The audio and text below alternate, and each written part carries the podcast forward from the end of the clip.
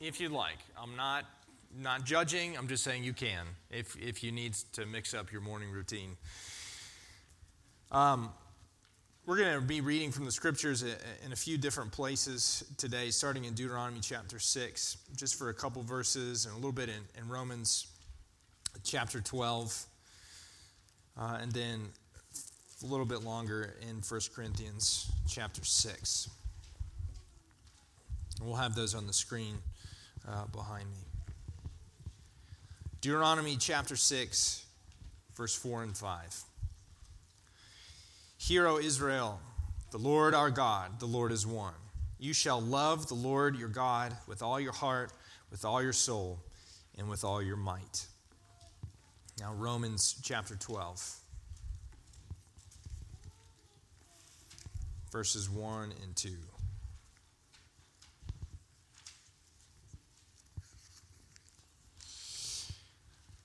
I appeal to you, therefore, brothers, by the mercies of God to present your bodies as a living sacrifice, holy and acceptable to God, which is your spiritual worship. Do not be conformed to this world, but be transformed by the renewal of your mind, that by testing you may discern what is the will of God, what is good and acceptable and perfect. Now, 1 Corinthians 6, starting in the 12th verse. All things are lawful for me, but not all things are helpful. All things are lawful for me, but I will not be dominated by anything. Food is meant for the stomach, and the stomach for food, and God will destroy both one and the other. The body is not meant for sexual immorality, but for the Lord, and the Lord for the body. God raised the Lord and will also raise us up by his power. Do you not know that your bodies are members of Christ? Shall I then take the members of Christ and make them members of a prostitute? Never. Or do you not know that he who is joined to a prostitute becomes one body with her? For as it is written, the two will become one flesh. But he who is joined to the Lord becomes one spirit with him. Flee from sexual immorality. Every other sin a person commits is outside the body, but the sexually immoral person sins against his own body. Or do you not know that your body is a temple of the Holy Spirit within you, whom you have from God? You are not your own, for you were bought with a price. So glorify God in your body. Let me pray for us. God, we thank you for your word. We thank you for your scriptures, which bear your own power and authority. And we pray that that power and authority would press down on us, would pull back the layers of our own heart, would expose us and pierce us. God, we pray that we, with our whole selves, might respond to your word. Help us to hear it by the power of your Holy Spirit. Amen. So uh, during, during Lent, we keep uh, saying this. We've invited you to participate in a corporate spiritual discipline, the rule of life, which we want to remind you are not rules for you. That's not what it means. It's a, it's a measuring ruler, uh, like a, a, trellis or scaffold. Uh, it's helping you direct your life of pursuit of Jesus. And we have just a few things on there for you to participate in for this Lenten season. And uh, each Sunday, I'm talking about something uh, directly or closely associated with one of those things. And this week, we're talking about this thing that we put in there, uh, inviting you, encouraging you to in- move your body, to incorporate your body uh, in your life of discipleship with Jesus. And I would bet that if you were going to look at that list of six things and say, six seems like too much, let me cut this down, um, this one would probably be one of the first to get cut for, for many of you um, because it just seems weird.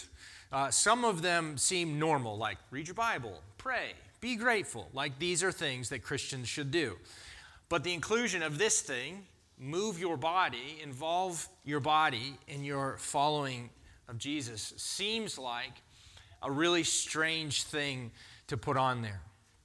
And what we want to hear today is that the scriptures would say that this is not a strange thing, but it in fact should be part of our life with Jesus. Uh, we heard in Deuteronomy chapter 6, which we've been several times in this season. Uh, love the Lord your God, not just with your heart and your mind, but your strength, with all of who you are.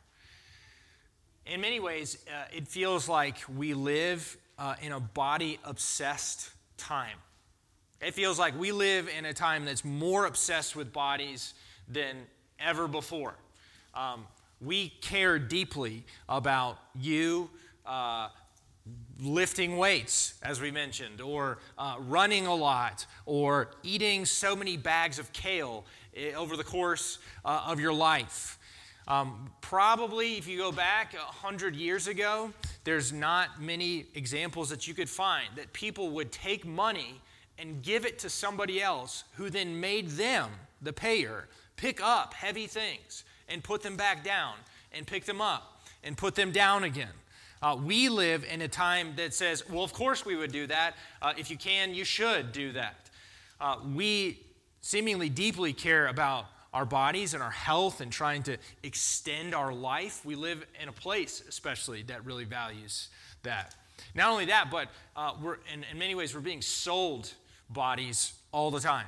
Any product that's being advertised to you and I is being advertised with a better, nicer, more beautiful body. Like nobody uh, picks an average person to sell their cars. They, they pick a beautiful person the message being if you buy this vehicle, you yourself will also be either ruggedly handsome or undeniably beautiful. If you buy this light beer, you will also have 12 abs up and down your body uh, for everyone to see, which is definitely not how it works. But we are being told all the time in the products that we are being advertised, which is ceaseless, that you should be very much concerned with what you do with your body, how your body looks, and you should constantly be seeking to improve it. So you might be saying, I don't need to hear more about the body. I hear too much about it. It seems like the world needs to hear lots of what Paul says in 1 Corinthians chapter 6, and that's all we need to really say. But in many ways, we live in a time uh, that is less uh, valuing of the body than ever before. We live our lives disembodied in many ways, in ways that nobody ever has in the history of humanity. That now, and this was true before the pandemic, we have come to increasingly believe that who I really am is my mind. Who I really am are, are, the words that I can put out into the world. The more that we live our lives with and online, we come to believe that I, who I am physically is not really necessary or central to who I am. And this is something that's been going on since the telegram. When this technology was invented, 100 and whatever, 50 years ago, that you could send messages to people very far away from you without ever actually having to go to them, we've increasingly come to believe that my body, my physical presence, is optional. And now there's a pandemic. And we've had to embrace the realities, kind of, of the Zoom world. And we, we have been told uh, by public health officials, for good reason, that packing bodies together could and would be dangerous. So, in order, in order to see each other, we've resorted to screens. Now, all of us like hate Zoom now. Uh, we're all very tired of it, especially if you have children who spend like their lives on Zoom. We're all sick of it. But the message that we increasingly are being taught again and again and again is I can, I can transmit uh, who I am apart from my physical self. And that was being embraced in the church before the pandemic before this really happened. Increasingly, people felt more and more comfortable saying, you know, I just won't go to church. I'll listen to a podcast. I'll watch a video. Uh, not because I had to pre pandemic, but because, I mean, it seems like a pretty good choice. What matters is the information is transmitted from somewhere to me and put into my brain. And that I would argue, and I think the scriptures would say, is not the fullest picture of what it means to follow Jesus. Now, we're, we're not talking about the necessity of what people right now are experiencing. Where to, in order to be safe, they are right now watching online. But we have to be able to say, as we're doing it, this is not a choice that we are accepting blindly, but in fact have to actively push against the things that that is teaching us. And in fact, when the pandemic is over, the video is going off. That's not going to be an option anymore for us. Because we have to push back against this message that we're receiving that our bodies do not matter. In fact, what the scriptures teach is the body is an essential part of what God is doing in the world. It is not a mistake that you are born with flesh and bones. And you need to see that God's work in the world incorporates that and includes it, redeems it. You hear it in Deuteronomy when you are told to worship with all of your strength. You hear it in Romans chapter 12 when Paul says this surprising thing where he says, You should offer your bodies as a spiritual act of worship. These are things that we kind of instinctively divide and separate. Your body and your spiritual act of worship, those things don't go together, but Paul puts them together and says that this is part of the renewal of your mind. He ties all these portions of who we are together into one package and says, it's all God's, the whole thing. And you have to offer all of that to God. In 1 Corinthians 6, Paul is, is speaking of the body in a way that kind of we're most comfortable talking about this with, when God is telling you what not to do with your body. In 1 Corinthians 6, that's what Paul is doing. He's warning the, the Corinthians away from certain behaviors, but the rationale extends beyond that. His central argument to the Corinthians is you do not belong to yourself, that even your body itself has been purchased by God, and your body is, in some surprising and unforeseen way, a, a miniature temple of the Holy Spirit. That the holy God of the universe indwells your body. And because of that, you ought to treat your body accordingly.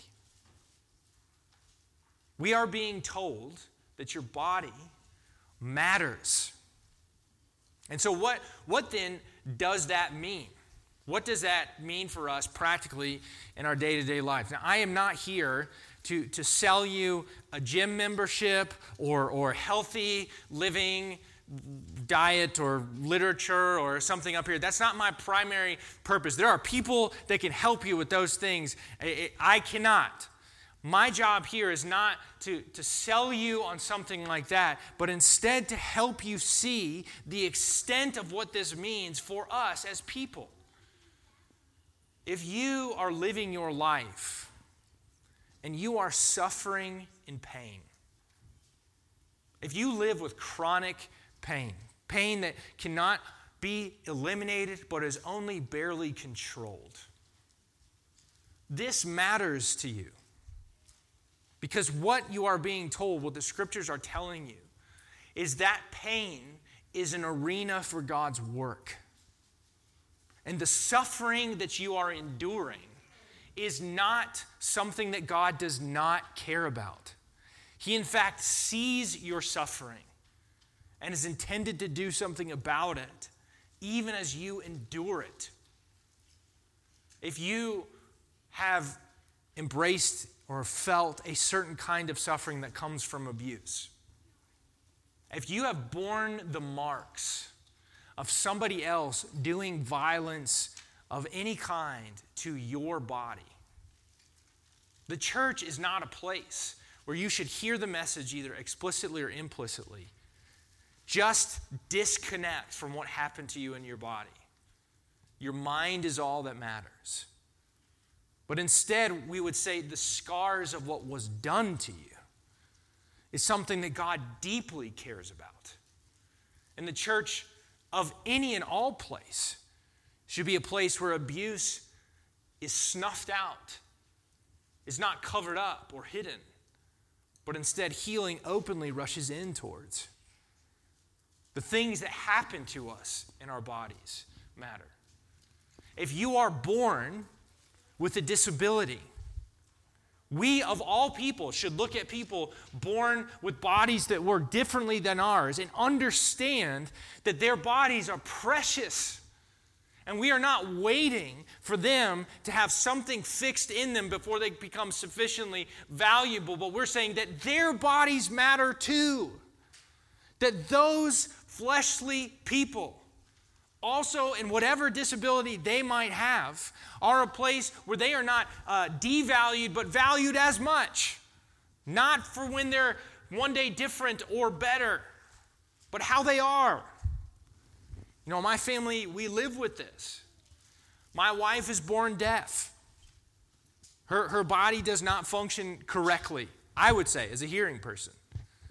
But what she would freely acknowledge to you is that God has done something unique and special in her through and in her deafness. And that she is partially who she is because of the gifts that have come with her disability. And we should find that unsurprising. Of all the people in the world, the people in the church should be unsurprised that God would work in this way through people who otherwise we might just say are broken. Your body matters to God, it is significant. It is not a secondary part of who you are. You are not just, as some have said, a soul that is temporarily inhabiting a body. You are who you are body, soul, mind, spirit, all of who you are. And you are a recipient of redemption. You know, so much of the most important things that we do as Christians is telling us this, even if we don't pay attention. When you come and you follow Jesus and you respond to the gospel, or if you're born into a family that's already on that journey, you should be baptized. And baptism is not a thing that we put you in a chair and say, Now imagine baptism. Now you're baptized. That's not how it works.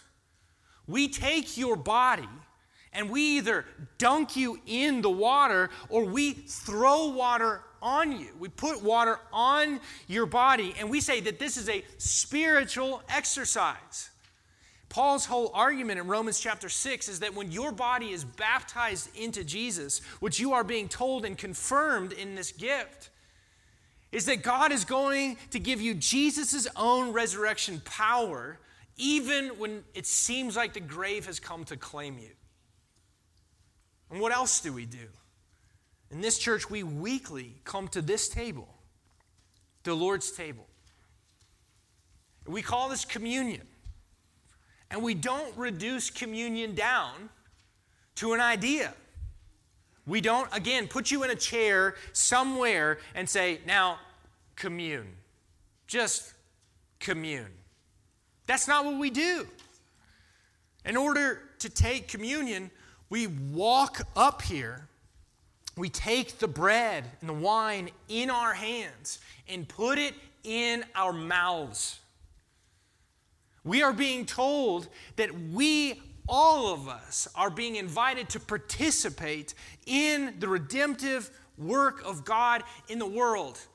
And the best way, the best picture that we can demonstrate that is that the body and blood of Christ spiritually is communicated to you when you pick up ordinary bread and swallow it into your gut. And somehow, something spiritual happens that transcends our bodies, but certainly includes it. Your body matters, is what the church is telling you, what the scriptures are saying. And ultimately, the way that we see this most clearly is in Jesus. You know, one of the, the lies early lies and misunderstandings that the church first had to confront was that Jesus did not have a body. People heard the story of Jesus and said, uh, it cannot be that God would come to earth and take up a body. You can, you can feel and hear this lie being pushed against if you open the, the book of First John and read the very beginning. And John is saying, This, we are testifying to you what we have heard and we have seen and we have touched with our hands. John is insisting this happened in Jesus' body. What we see in Jesus' incarnation is the infinite God of the whole universe, who limitless and boundless took on the boundaries of our own flesh, had himself a body that was tired and hungry and sore and bruised that could be stung by wasps, that smelled terrible things. He had our body, forever now having our body. What Athanasius and other church, early church fathers would say is what Jesus takes up, what he takes on, he redeems. And when Jesus takes on our own flesh, he redeems even our bodies. When Jesus walks out of the tomb, it is not as a ghost, but as somebody with flesh and bone. Jesus' work of redemption encompasses not just what we can down, the information we can download into our brains or the feelings that we have in our hearts, but actually takes up our own physical life. What you do with your physical life matters. What you eat matters. What you drink matters. What you do and feel matters. This works both positively and negatively. Christians uh, should be, above all, people who love good food and love good drink and appreciate what it feels like to wear good cloth. And Christians, above all, people who listen to Paul say and insist it matters the body that you're born into and the body, what you do with your body. We should have a profound appreciation for what God has done for us and the redemption of the world that we bear in ourselves. Now, you could be here and you could be saying, uh, I, there's, a, there's a problem. I, I realize I have actually uh, been living my life as if I was my own. Because remember, this is Paul's argument. You do not belong to yourself, you belong to Jesus. And some of you have seized possession of that control because you've had control taken away from you by powerful and wicked people. And what the, the good news of the gospel is going to tell you is that God is a better caretaker than the person who abused you and even better than you yourself. And He has demonstrated His character to you so that you can and you should trust Him and find His hands to be trustworthy on your own body. And some of you have been saying, I, have just lived my life how I've wanted. Thank you very much. I've been content to maybe I'll come to church, whatever, watch the Lions stream, whatever, listen to the podcast, but I'll do what I want with my own self. Thank you very much. And the scriptures are, are clear on this point. Your response, your posture should be repentance. That is, in fact, not what God wants for his people. It is not what God wants for you. And you may be kind of sitting in the wreckage of those choices, continually taking control of your own life. But in this thing, there is good news. That when you come to God in repentance, you will find that actually, He's not like a car shopper that only insists on buying brand new cars with zero, zero, zero miles on it, but in fact loves purchasing for himself clunkers that have been abused and dented and rusted. And if you would recognize that about yourself, you will find a home in Jesus. Repentance is coming home. And Jesus wants you home with Him. Wherever you find yourself in response to this good news that God comes to redeem not just your mind and your heart, but your body, Jesus Christ is before you this morning, inviting you to come to Him. He has for you goodness and reconciliation and healing. God intends to put His hands on all your scars and to bring healing to you now or in the future. His will towards you is to do good, to be good to you, and to do good for you, so that you would receive the fullness of His redemption and whatever state you find yourself in. Today, hear and receive what God has come to do for you body, soul, and spirit, and receive it with arms open wide. Let me pray for us. Lord God, we thank you for this good news that we, we don't belong to ourselves, we belong to you. That our bodies have become temples of the living God. And God, we, we, have, we have done all kinds of things with our bodies, with our lives. We have ignored you. We've sometimes run towards you. We have been hurt. We have hurt others. And God, we know that we need the redemption that you offer in Jesus down to our bones. And God, I pray for those who are here who have been wounded, who have been distraught and destroyed by those who have who have touched them wrongly, who have wounded them. And God, I pray that you would bring healing and redemption, companionship in their sorrow.